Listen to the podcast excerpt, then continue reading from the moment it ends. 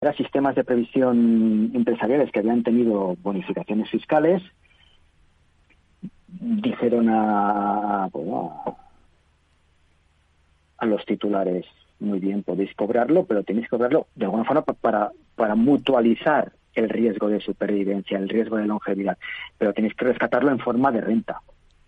Bueno, si tengo 65 años y estoy como fresco como una rosa, digo, ah, muy bien.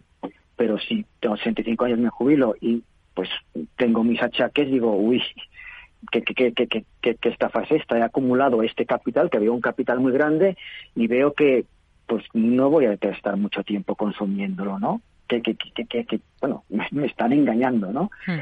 Y entonces muchas compañías de seguro lo que dijeron es, muy bien, no os preocupéis aquí, a los que tenéis una, una esperanza de vida más reducida, os ajustaremos la renta a cobrar por vuestra esperanza de vida porque normalmente, claro, estas rentas, no hay un mercado muy grande, se hace a partir de una esperanza de vida genérica para todo el mundo igual. Hmm.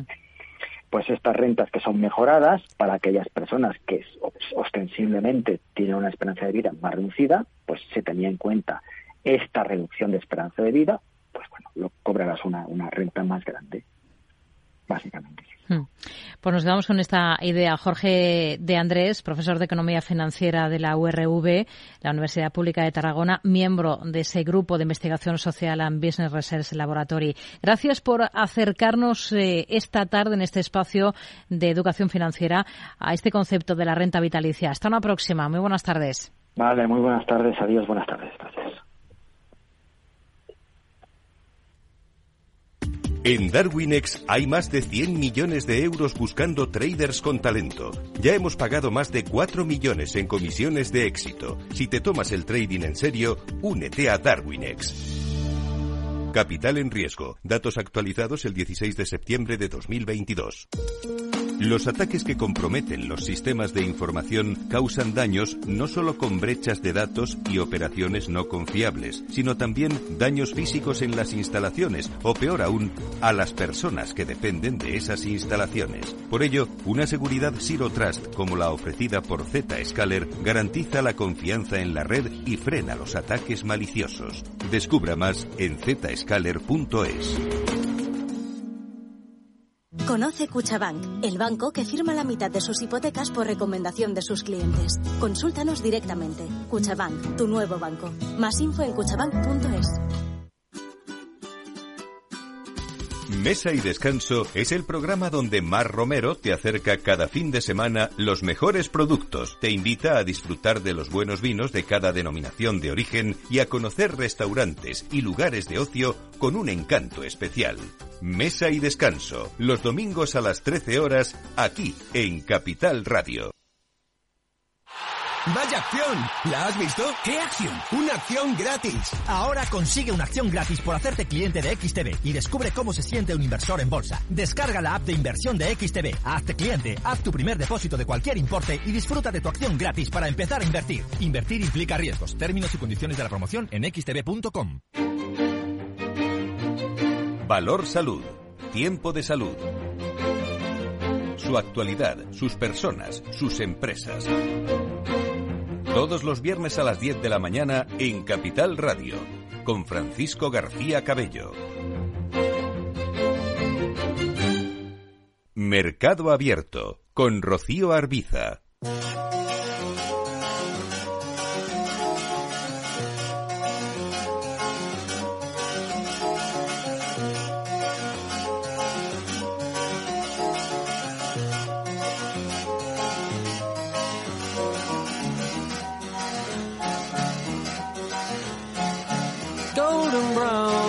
Vamos ya con nuestro consultorio de bolsa de esta tarde. Estamos en Mercado Abierto, estamos en Capital Radio. Justo ahora nos ponemos a su servicio con la idea de resolver todas las dudas que puedan tener ahora mismo con sus inversiones y con la ayuda de Gerardo Ortega, responsable de gerardoortega.es y colaborador de CMC Márquez. Hola Gerardo, ¿qué tal? Muy buenas tardes.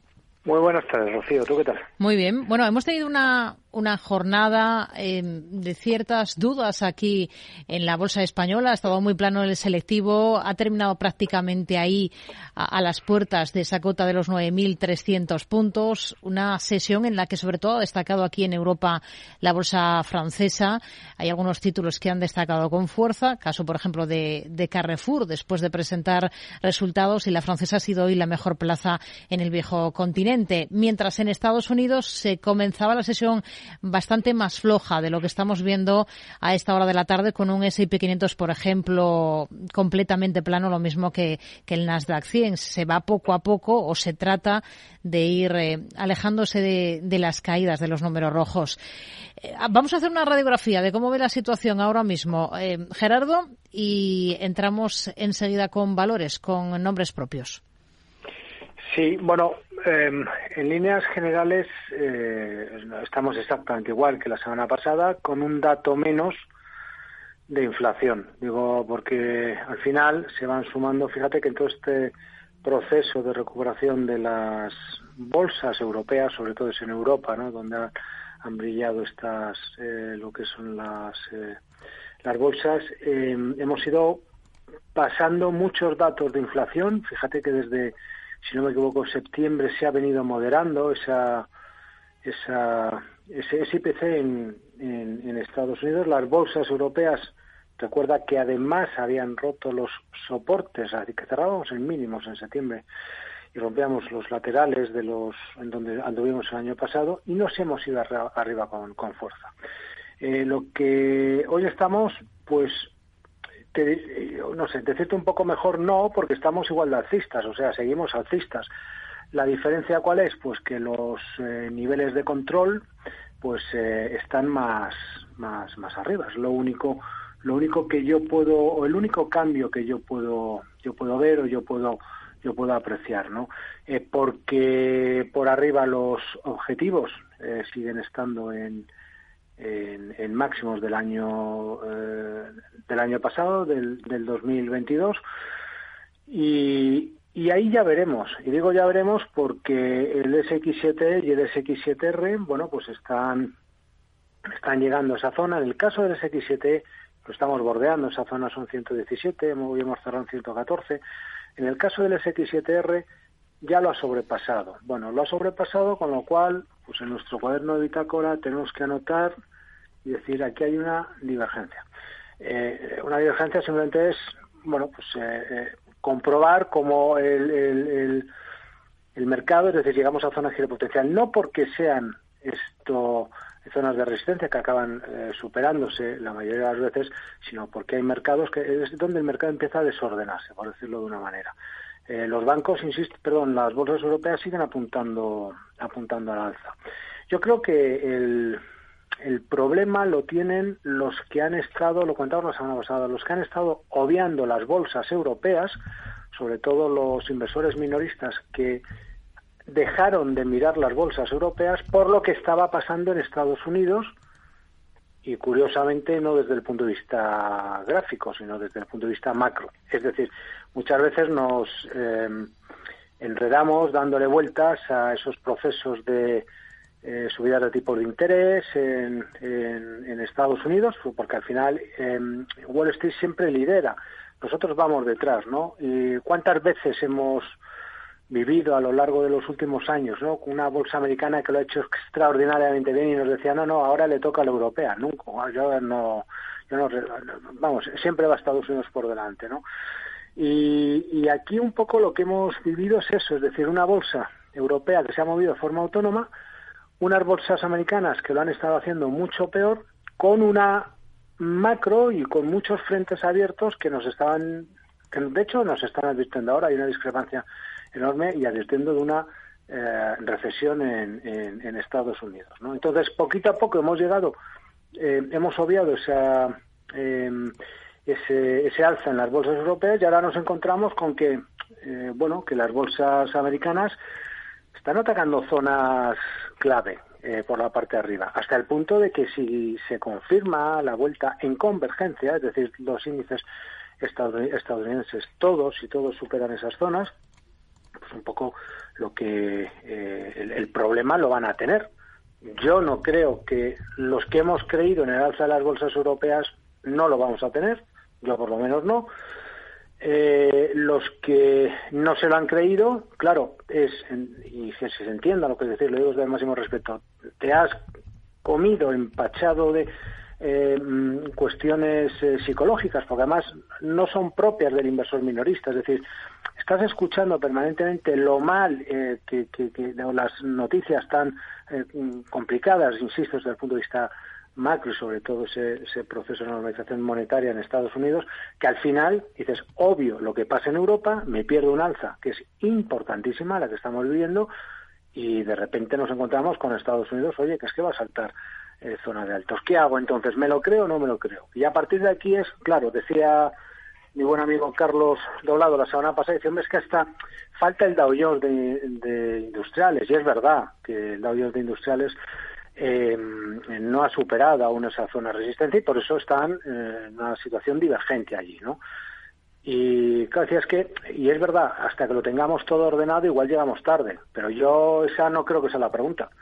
Yo no llego tarde, llegarán tarde aquellos que han odiado lo que ha pasado en Europa, porque lo que pueda pasar en Estados Unidos o esté pasando puede ser un motivo para cumplir, eh, complementar esto eh, cartera es decir, ir añadiendo si efectivamente se va confirmando. Insisto que el problema lo tienen aquellos que han estado haciendo de Don Tancredo, y yo lo entiendo, eh, dejándose llevar pues por esos esas malas noticias que están ahí, porque es porque porque están ahí. Y el problema es que son muchas veces noticias que ni ellos mismos entienden. Lo cual es que no las explican los expertos y yo entiendo, bueno, pues no se deje, el miedo es libre. Porque luego, claro, yo no sé, los grandes fondos la mayoría de las veces no hacen nada, es decir, da igual si la bolsa cae o sube, están siempre comprados, con lo cual tampoco tampoco sube eh, sufren o yo entiendo que no sufren en exceso ¿por qué? pues porque al final lo que sí pervive es el valor liquidativo lo que no la paciencia de los inversores en,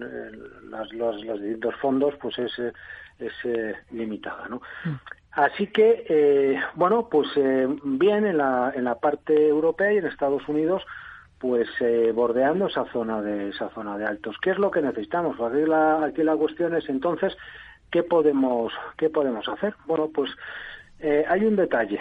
Toda la tecnología en su conjunto ha superado altos eh, de 2000, eh, perdón, de diciembre de 2022. En principio tiene la vuelta. ¿eh? Esa vuelta está confirmada en la tecnología. Porque en Nasdaq 100, Nasdaq Composite, índice de semiconductores de Filadelfia, todos han superado esta, esta zona con, eh, con éxito. Bueno, lo que puedo hacer es trabajar con la vela que rompe. La vela que rompe es la de hace dos semanas.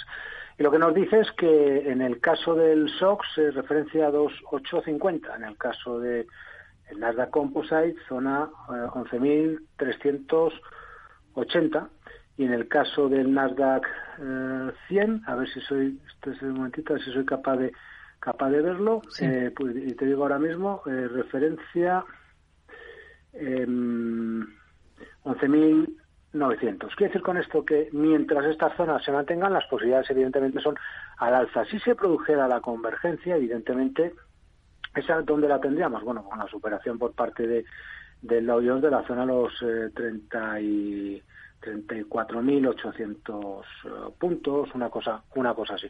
Hasta el riesgo es verdad, hasta ese momento es verdad que el riesgo es de, es de, es de vuelta, porque lo que tengo es una vuelta a resistencias y lo que está en el mercado luchando es por superarla. ¿Qué es lo que sucede? Que todo lo que está pasando, hombre, es mucho más positivo que negativo de lo que podíamos esperar. Yo no quiero estar dándole vueltas acerca de si eh, ahora el nivel de llegada de los tipos de interés ya no es el 5, sino el 5,25. Bueno, es que vamos a entrar en Estados Unidos en una recesión. Bueno, pues puede ser si no digo que no sea así.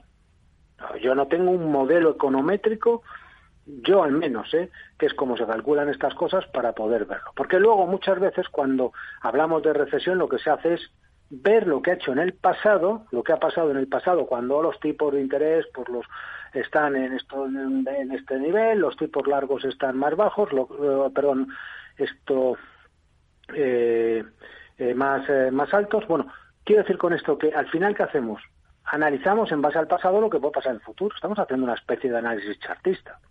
Entonces, por eso digo que bueno, que cada uno, cada uno sabrá lo que, lo que hace. Yo las, las sensaciones que tengo, evidentemente, son eh, mucho más positivas que negativas. El, el mercado, el, un techo de mercado no nos lo van a, no nos lo van a cantar eh, y además a, a, capela, ¿no? Todos los analistas que venimos por aquí y tener muy claro qué va a pasar. No, esto no va a ser así, nunca es así y, eh, y poco más. Ah, y el IBEX 35. El IBEX 35 en altos de 2021. Está en zonas de resistencias. Está en esa zona los 9.300, 620 puntos. Es muy importante superar esa zona. Hacerlo al cierre de vela semanal. Y vamos a ver si es capaz de hacerlo al cierre de vela mensual. Quedan 15 días para cerrar el, el mes. El IBEX eh, con los dividendos ajustados eh, está cotizando por encima eh, no hace, al, insisto, al IBEX, eh, al top, ¿cómo se llama? El IBEX Dividend este más, más, más alcista. O sea, está, estamos en zonas de resistencia. Lo que necesitamos es que lo, lo hagan eh, ambos. Y referente, si me permite solo un minuto a, a, lo que comentaba mi buen amigo Carlos, sí. eh, el otro día, eh, además está en plan filosófico, yo soy Gerardo, él es Carlos Tides Doblados. Mi, mi buen amigo, vaya por delante, quede bien claro se lo ha dicho a él en alguna ocasión, para mí es el mejor analista que hay en España, de largo, analista técnico. Eh, eso no significa que de vez en cuando, eso no implica que, oye, que de vez en cuando diga cosas, cosas raras, ¿no? Eh, yo estoy de, yo trabajo con ambos gráficos, el gráfico ajustado por dividendos y sin ajustar. Eh, lo que él eh, te comentaba el otro día, porque además él es muy buen eh, tiene un, una, una un verbo eh, extraordinario, es, además es muy agradable escucharle, ¿no? Yo lo estaba escuchando el otro día y te iba llevando, ¿no? Un poco por el camino, yo creo que a muchos eh, oyentes estaba pues eh, llevándoles por el camino eh, para al final concluir lo que él quería concluir, ¿no? Concluir la premisa. sí, exactamente, al final, mira, eh, yo estoy de acuerdo, estamos todos de acuerdo. El análisis técnico pues, eh, sirve para explicar el comportamiento de los mercados lo, lo, y lo hacemos con los precios.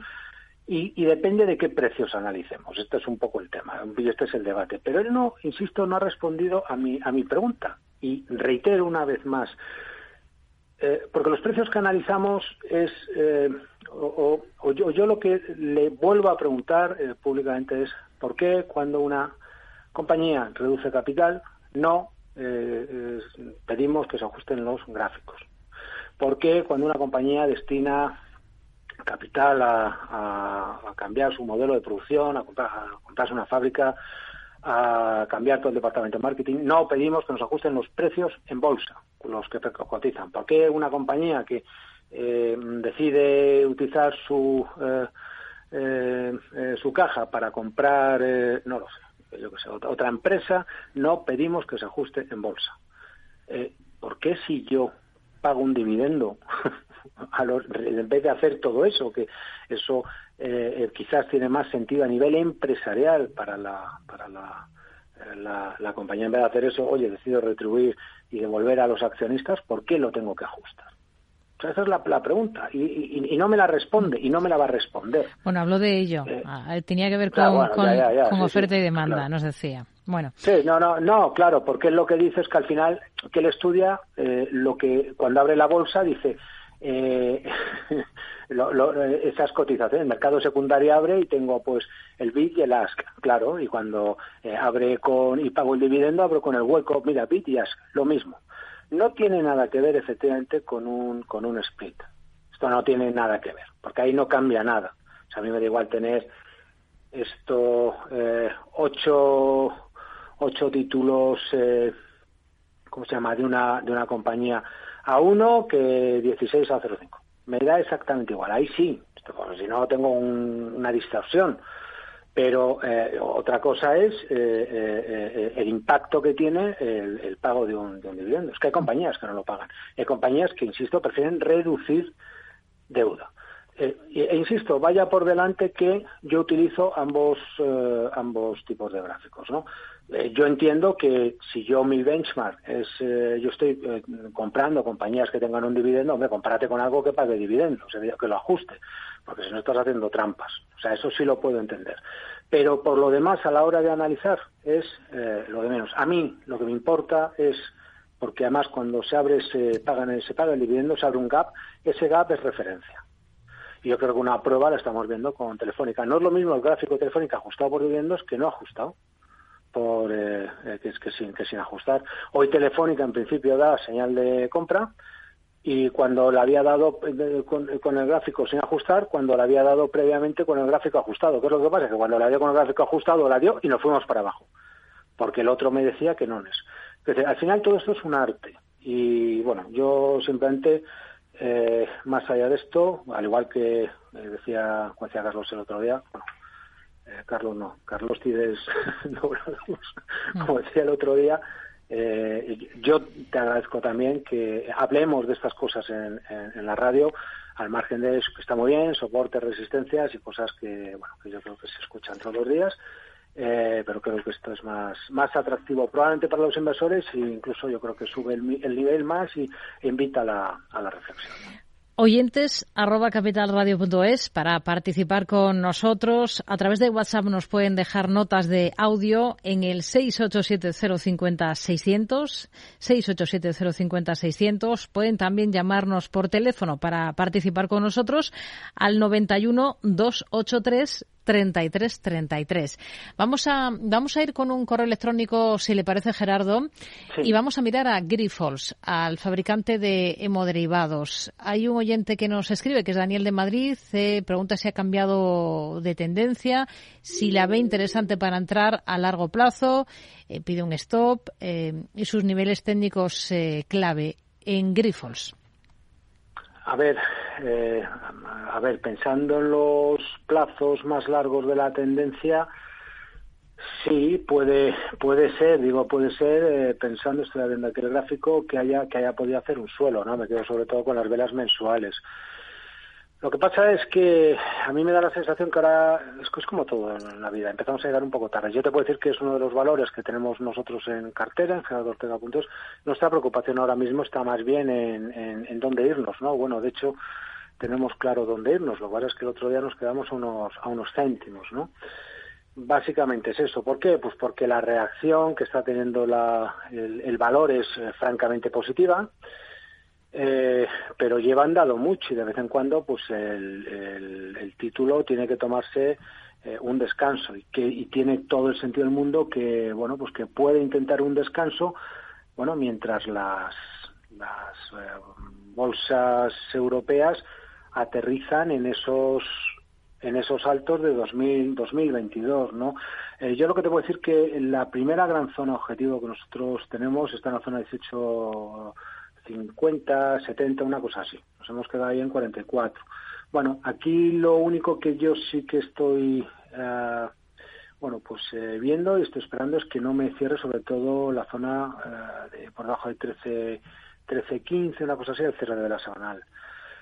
¿Por qué? Pues porque mm, la vuelta ha sido en, prácticamente en un tramo único, que significa es que todas las semanas lo hemos hecho al alza, hemos subido cerca de un y, menos cerca un 86% y, y bueno y, es, insisto que es normal que el valor eh, bueno pues tenga que tener ese ese descanso no yo confío ahora mismo pues que en la zona 13-15 una cosa se haya podido establecer un suelo y y a ver si con suerte se nos levanta mañana. Qué es lo que pasa que si yo me estoy planteando ahora y este es el problema Rocío entrar porque acabo de darme cuenta o no, o no 50, vamos, no lo sé, el inversor que nos llama eh, del, bueno de la recuperación que está teniendo Grifols, pues es que ahora mismo darle un stop se me, se me antoja muy, muy, muy complicado, muy complicado, porque mm, no lo tengo y porque yo lo que puedo decir es que yo estoy intentando irme ya.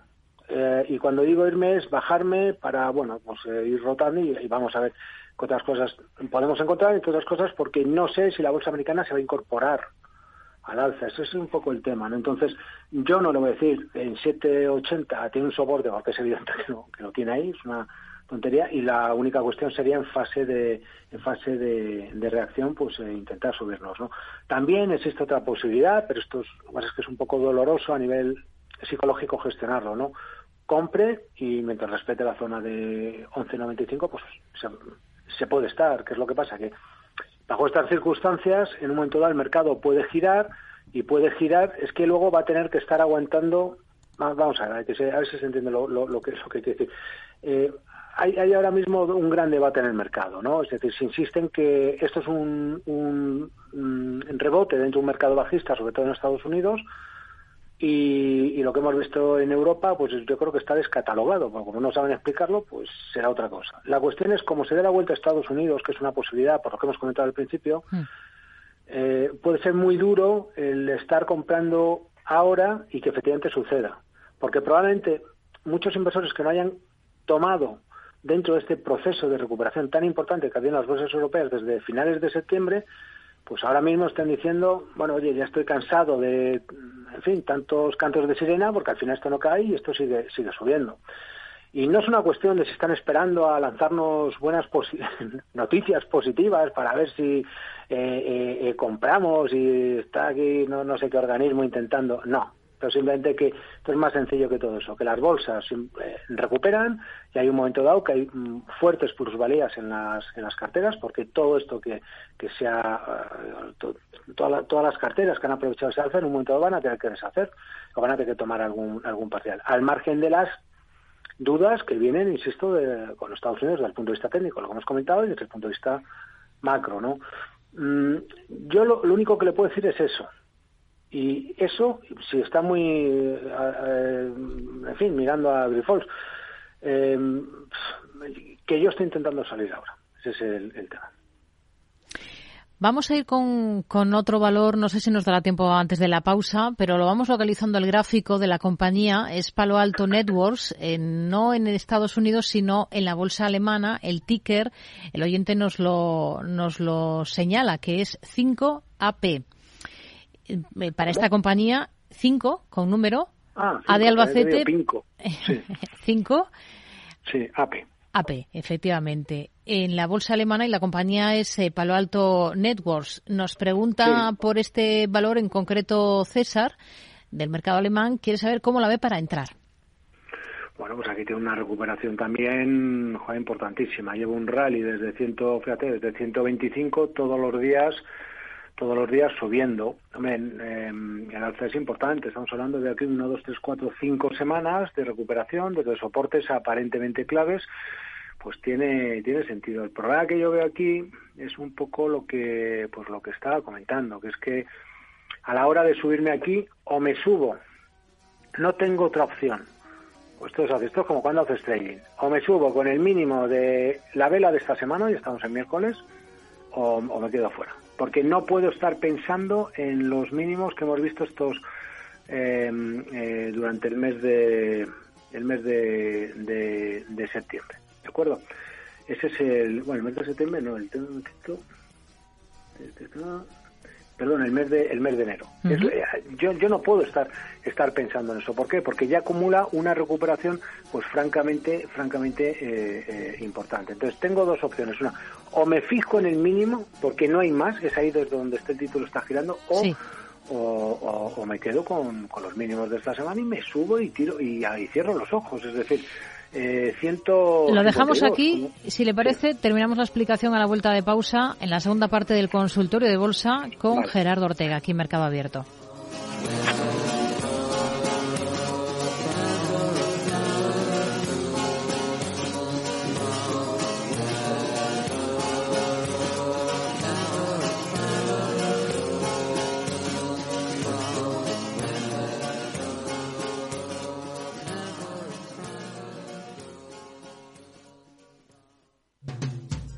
Hipercor y el supermercado El Corte Inglés siempre tienes buenos precios y promociones increíbles. Y además un 50% en la segunda unidad en muchísimos productos. Como en la tarrina de 500 gramos de fresón de Huelva. Comprando dos, la segunda tarrina te sale a solo un euro con. En Hipercor y en el supermercado El Corte Inglés. En tienda web y Precios válidos en Península y Baleares. La unidad de pediatría del Hospital HLA Universitario Moncloa es un equipo experimentado de pediatras de diferentes especialidades, equipamientos diagnósticos, urgencias pediátricas 24 horas y hospitalización. Pide cita al 917-581-196. HLA Universitario Moncloa, tu hospital privado en Madrid, Avenida de Valladolid 83. Los viernes en Capital Radio te proponemos descubrir y comprender las estrategias de empresas con éxito que servirán de inspiración y ejemplo para la tuya. Escucha Metaempresas, un programa presentado por Andrés Arenas con la presencia y los consejos de expertos en distintas áreas y profesores de reconocida trayectoria. Todos los viernes a las siete y media de la tarde, Metaempresas, Capital Radio.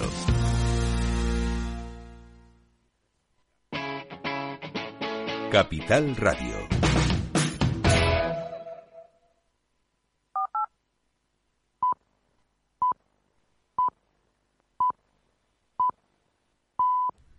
Seis y media de la tarde, cinco y media si nos están escuchando desde Canarias. Estamos en Mercado Abierto en Capital Radio. Estamos en el consultorio de bolsa de esta tarde con Gerardo Ortega, responsable de gerardoortega.es y colaborador de CMC Márquez.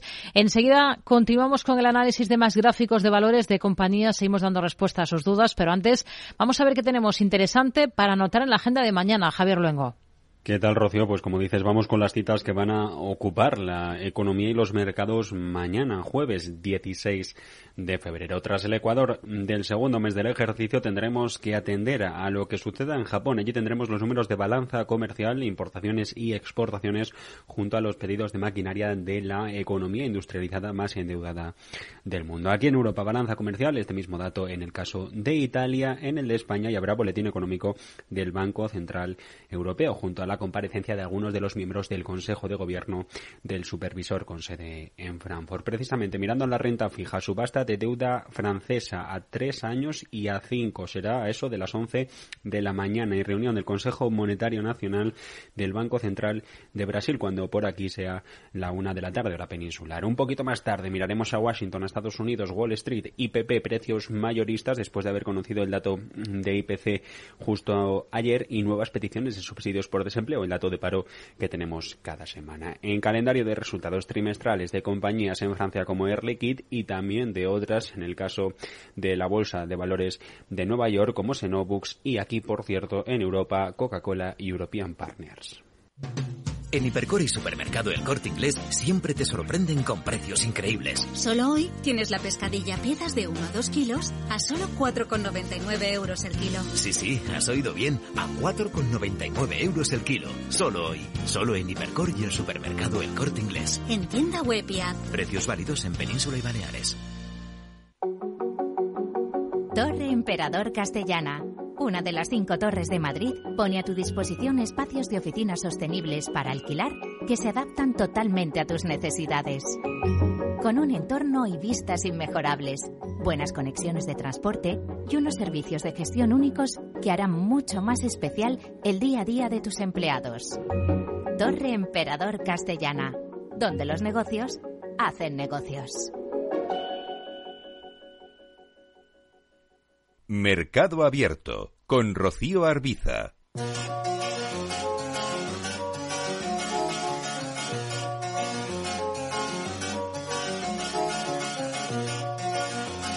Retomamos, estamos en el consultorio de Bolsa de Mercado Abierto en Capital Radio. Estamos con Gerardo Ortega analizando gráficos de valores. Gerardo, teníamos em, sobre la mesa un nombre, el de Palo Alto Networks, en la bolsa alemana y se había quedado un poquito a medias, ¿no? Con la explicación para el oyente que se planteaba tomar posiciones, entrar en este valor. Hablaba de que había dos opciones. Una, la segunda que mencionaba, subirse y cerrar los ojos.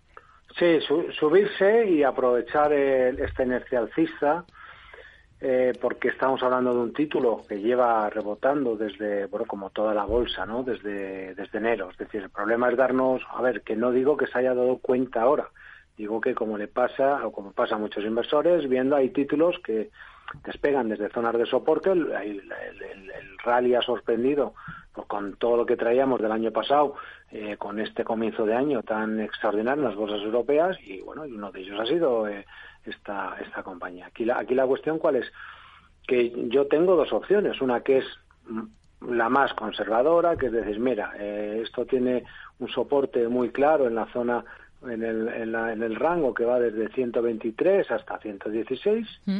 Esa es la zona que no tiene que, que ser rota. Luego, cualquier caída para mí es una compra. Si puedo pagar el stop, entro. Esa es una opción y espero. Y entonces eh, ahí, claro, esa opción lo que me está diciendo es que confías en que mm, mm, las bolsas europeas, a, lo mejor llegamos a los altos de 2022 y bueno, podemos flexionar y bueno, simplemente va, va a corregir, bueno, pues haría una cosa parecida a esta compañía, pero sin perforar estos soportes. Esta es una opción.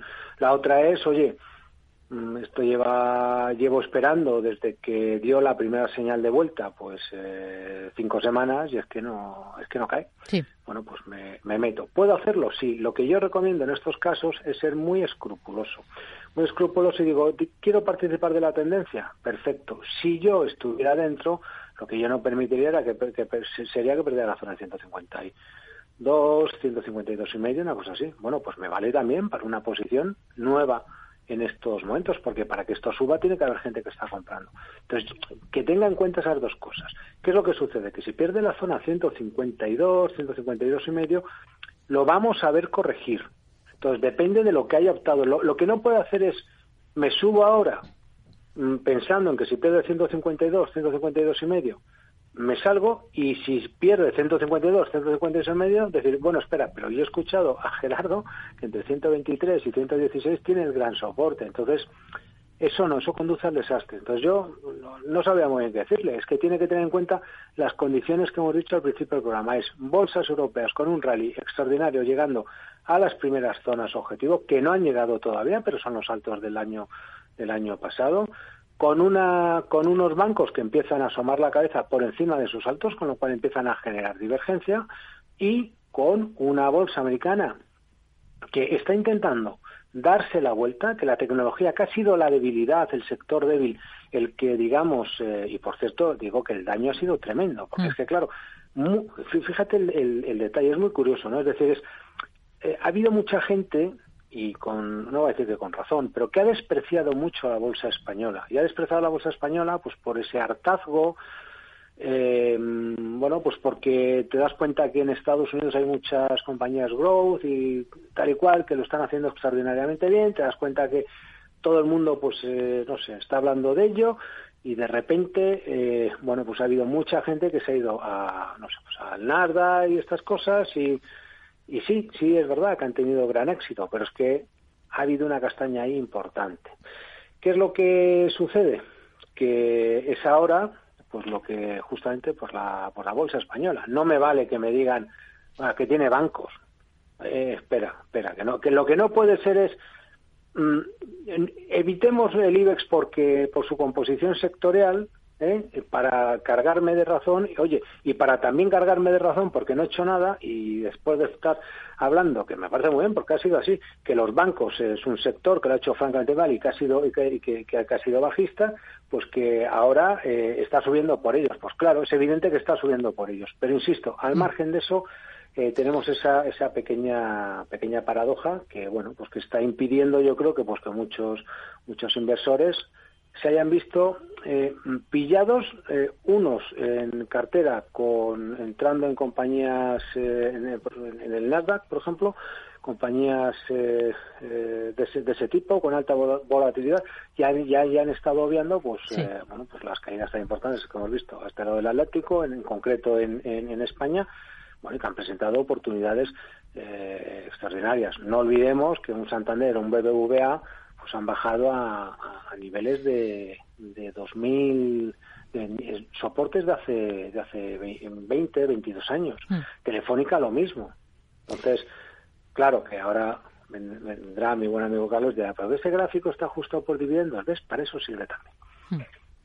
Un inciso, porque hemos hablado de Grifols en el programa, ha anunciado la compañía a la Comisión Nacional del Mercado de Valores que ha iniciado un plan de mejoras operativas con el que prevé un ahorro de costes de 400 millones de euros al año a partir de 2024 y que incluye una reducción del 8% de la plantilla. Estos son despidos de 2.300 trabajadores, mayoritariamente en Estados Unidos, pero va a haber también, va a haber un centenar de despidos aquí en España por parte de Grifols. Es el anuncio que ha realizado la compañía. Vamos con más cuestiones, por ejemplo, con esta nota de audio que nos ha dejado uno de nuestros oyentes a través de WhatsApp en el 687 050 600.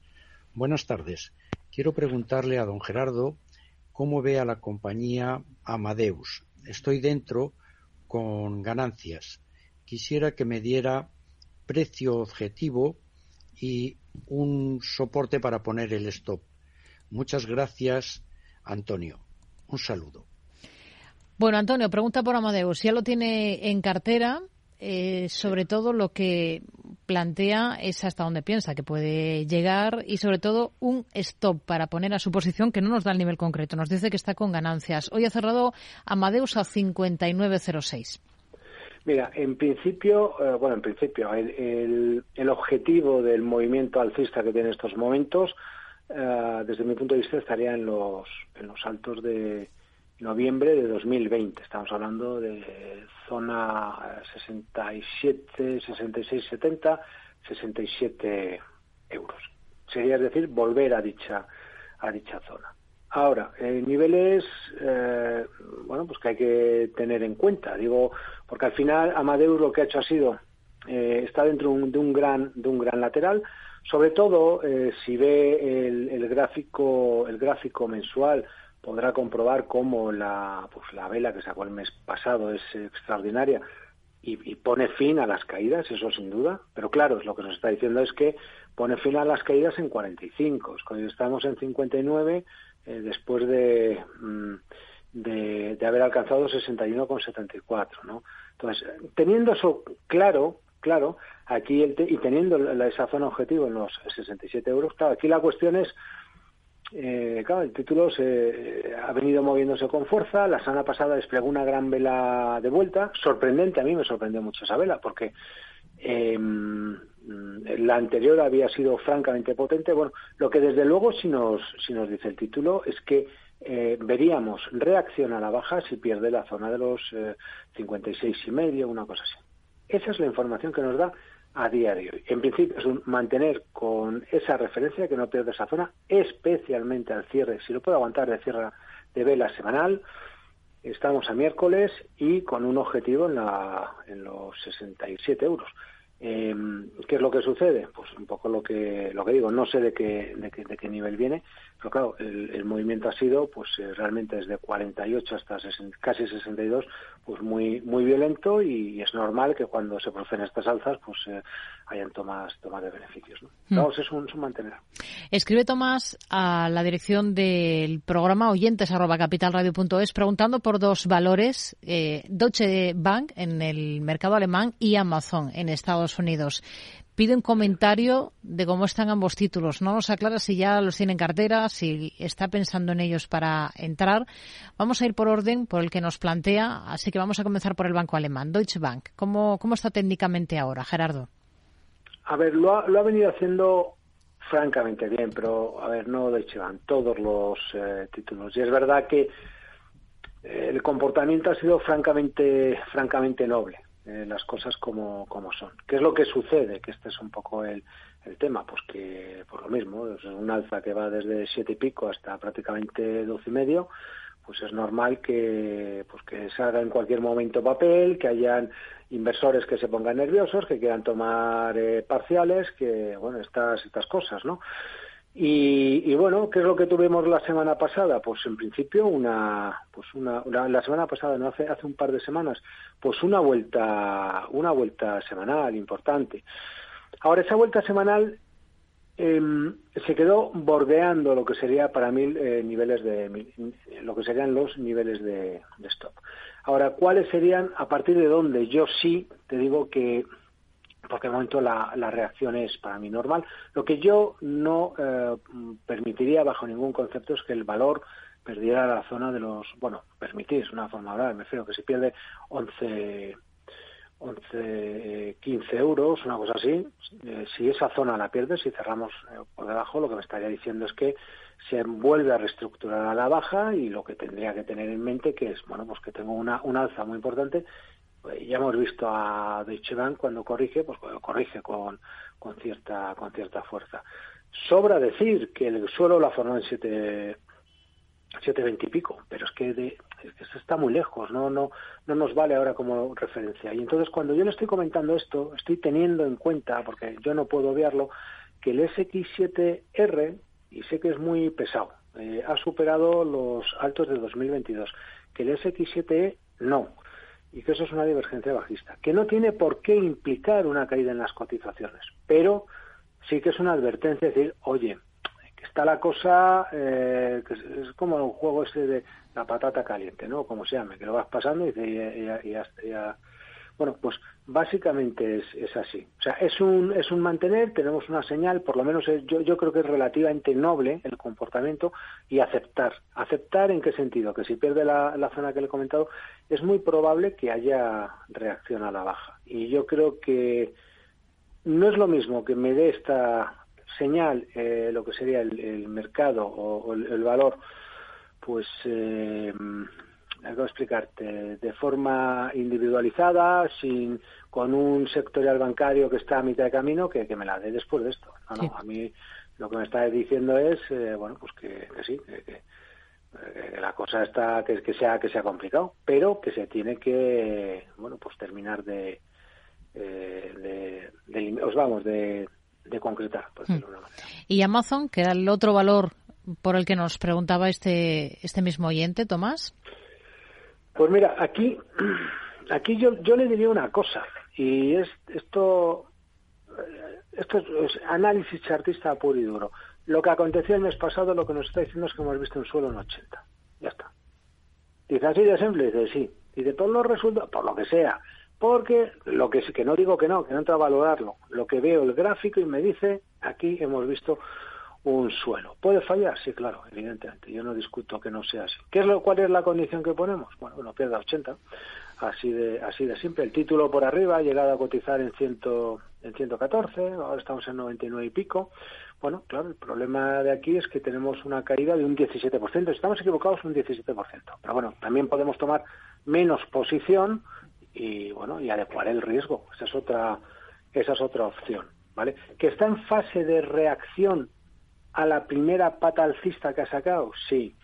Eh, que para mí es igual de alcista en estos momentos. Si cae a 90 que estando en 99 también sabes cuál es la diferencia que 90 me va a dar menos rabia si, si me echan. Es lo que quiero decir eh, que, que no tomar ahora.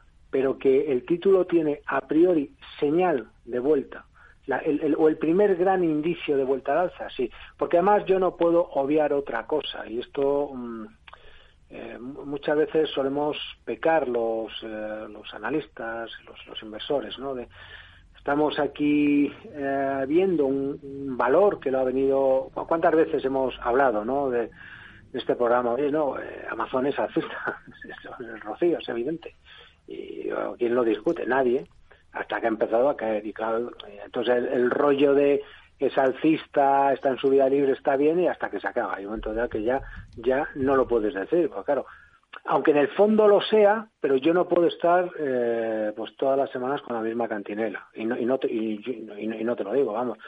Ahora qué es lo que sucede que al margen de esto ha habido una corrección pero yo no puedo obviar y ahora sí que efectivamente en los plazos largos está en su vida libre y uno dirá, bueno, pues espérate, desde mediados de 2020 mm, realmente ha conseguido máximos marginales y está en fase de reacción. Sí, sí, perfecto. Pero si yo veo la tendencia de largo, largo, larguísimo plazo, yo veo el Dow Jones, que es alcista, ¿eh? si veo el Nasdaq, que es todos son alcistas, eso no es, discutible. ¿Qué es lo que me quedo con todo esto? Me quedo con lo que pasó el mes pasado. Y lo que, y lo que pasó el mes pasado, lo que me dice a mí es que en principio ha girado.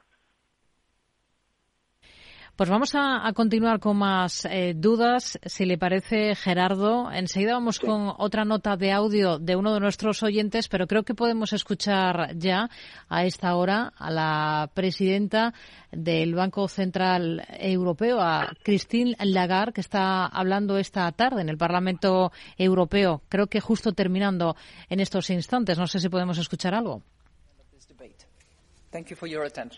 Bueno, pues justo hemos llegado. al, final eh, ha vuelto a insistir eh, que pretende subir eh, los tipos 50 puntos básicos en marzo. Acaba ahora su discurso y lo interesante pues vendrá a partir de ahora porque, porque comienzan, eh, a, comienza a responder a las preguntas de, sus, de los parlamentarios europeos. Ha insistido en que pretende subir los tipos de interés, otros 50 puntos básicos en el mes de, de marzo. Eh, ya lo venía insistiendo el Banco Central Europeo. La gran duda está precisamente a partir, o la incógnita, a partir de la reunión de marzo del Banco Central Europeo. Escuchamos, creo, una nota de audio de otro de nuestros eh, oyentes vemos que otros valores nos ponen sobre la mesa y lo analizamos, Gerardo. Hola, buenas tardes, José de Valencia. Bueno, quería ver si Gerardo me podía dar dos, eh, o el punto de entrada para dos títulos, en este caso del mercado americano. Uno de ellos sería Nvidia y el otro sería Apple, si es que lo cree conveniente. Y luego si me podía dar un stop de beneficios para L'Oreal. Eh, creo que puede continuar con las subidas pero aún así, pues bueno, la verdad es que no me gustaría perder las, las plusvalías que, tengo. Gracias, un saludo.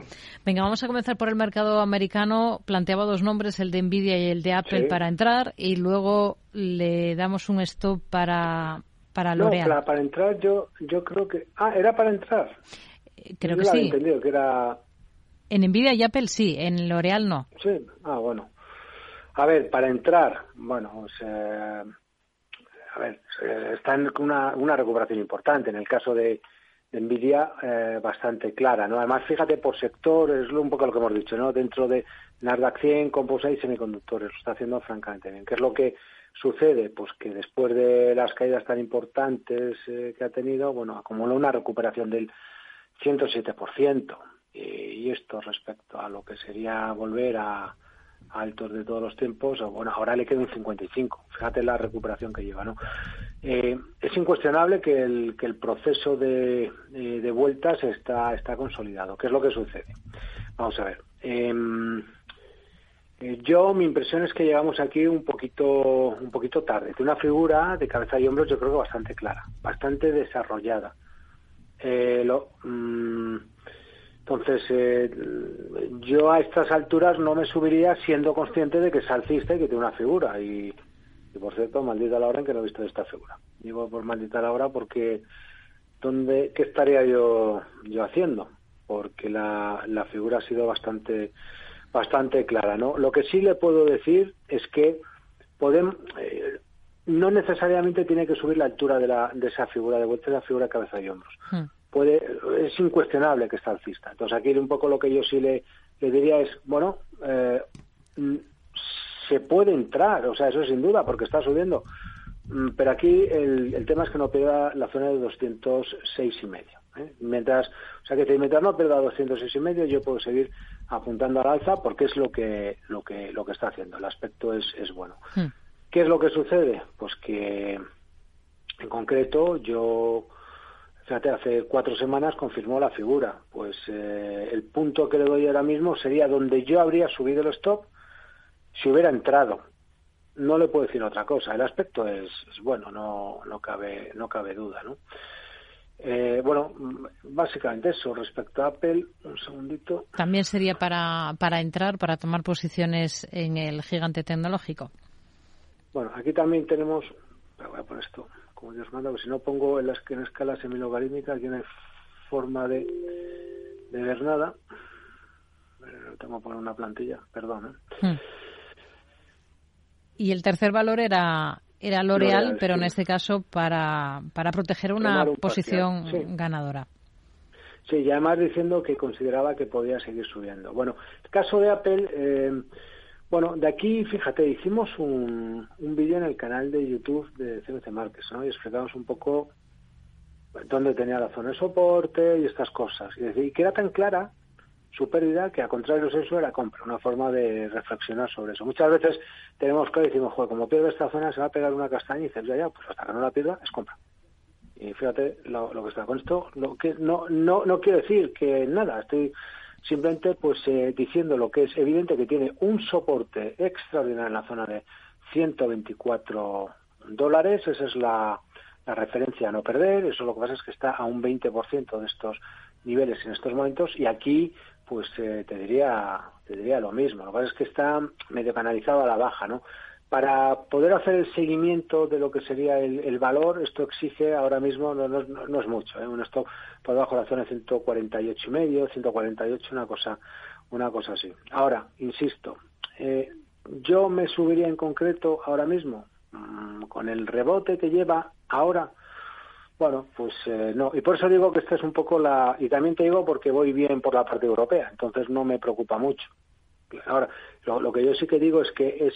Fíjate que con la otra compañía que hemos visto al principio, la, la que cotizaba en el, en el DAX, lo que decíamos es, bueno, hay muchos valores que han tenido recuperaciones francamente importantes y dentro de esas recuperaciones francamente importantes tenemos dos, dos opciones. Una, o me subo y asumo las consecuencias, entre comillas, es decir, cierro los ojos, o me tengo que esperar hasta abajo. Y aquí el cierro los ojos, pues estaría en 148 y medio, una cosa así. Hmm. Y el esperar hasta abajo en, pues en 124.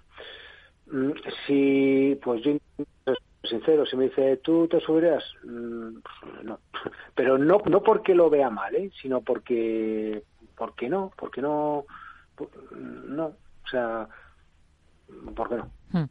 L'Oreal, un stop para, para proteger ganancias que tiene, no nos dice el nivel concreto en el que tiene esa posición, sí que está ganando con esta compañía, con L'Oreal. Vale, esto es un, el aspecto es, el aspecto es bueno. Mira, lo, que L'Oreal nos, nos está diciendo y está, está muy interesante. Entonces, vamos, es que eh, ya sé que está muy alejado. Lo que nos dice es, me voy a volver a máximos, ¿vale? Me voy a volver a máximos. Él decía, con buen criterio, yo creo que va a seguir subiendo, es que el aspecto es muy bueno. Me, eh, y, va a seguir subiendo y dice hasta dónde, probablemente hasta esos 463 eh, euros. Ahora, eh, ¿qué es lo que sucede? Eh, en la zona de 364, pues hombre, está un poco, un poco alejada. Lo que hace esta semana, pues es Mm, digamos que abrir un gap alcista y estirar. Bueno, aquí yo niveles que yo sobre todo mantendría y pensando especialmente si la semana la cierra arriba, es decir, con vela verde, si depende del gráfico, o vela blanca, vamos, sería que me respetara ese, ese stop. Es lo que yo, yo le diría. Hablamos desde 3.75, siempre ponerle un, un pequeño filtro, pues 3.73. Mientras respete 3.73, aguantar la posición, ¿por qué? porque la impresión que da es que se va a volver altos, altos del movimiento bajista previo, que además, eh, si no me equivoco, lo son de todos los tiempos. ¿no? El aspecto es muy, es muy bueno. Podríamos decirte una figura, figura de eh, seguro que alguien verá un cabeza y hombros, eh, doble suelo con, de esos con taza, bueno, puede... sí, es así. Tiene, tiene, muchos argumentos técnicos para pensar que va a seguir subiendo. Entonces, yo lo que le diría, sí, sí, es un mantener con el estado que le estamos diciendo y, y bueno, pues a ver si lo respeta y sobre todo que le vaya bien. ¿no? Hmm. Nos queda poquito tiempo. Gerardo, ¿algún valor? ¿Alguna compañía que esté ahora mismo siguiendo muy, muy de cerca, que le guste mucho? ¿Alguna idea? Bueno, a mí me gusta Telefónica. Me gusta Telefónica precisamente por, por la zona que asalta, esa zona en los tres con, con 70, 70 euros, ¿no? porque, pero claro, esto requiere, eh, a, nivel de estrategia es importante que, que la semana además la cierre por encima, digo, sobre todo para ir matizando luego el stop eh, y tal, ¿no? Pero muy, muy atractivo lo que, lo que, lo que está haciendo, al parte, bueno, y al margen de, de esto también, que eh, hay un, que el gráfico ajustado por dividendos y sin ajustar nos están dando dos lecturas que están apuntando en la misma dirección y ahora es el que no está ajustado el que nos está diciendo adelante, ¿no? El aspecto es, es, es bueno. Ahora, insisto, esto, eh, ¿cómo se llama? Es, es, sobre todo muy importante que la semana la acabe en, eh, cerrando por encima de esta zona los 3,70 euros y si me permite ya los niveles de, segundito, de, de stop, que son los más los más importantes, pues sin eso no hay absolutamente nada, estaríamos hablando 3.48 eh, al TIC, más o menos. Mm. Y por supuesto que se den una vuelta por Gerardo Ortega y, y se nos suscriban. Telefónica. Gerardo Ortega, responsable de gerardoortega.es y colaborador de CMC Markets. Hablamos la próxima semana. Gracias. Muy buenas tardes. Sin duda. Fuerte abrazo, Rodrigo. Chao.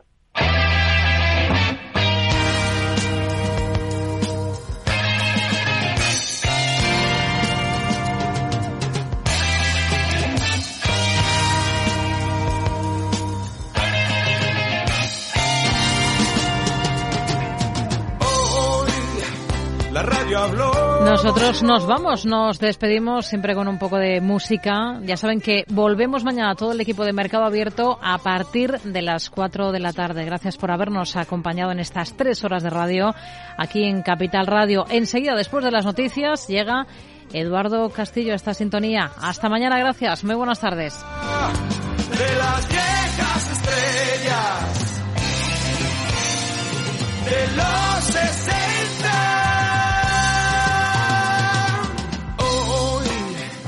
al escuchar.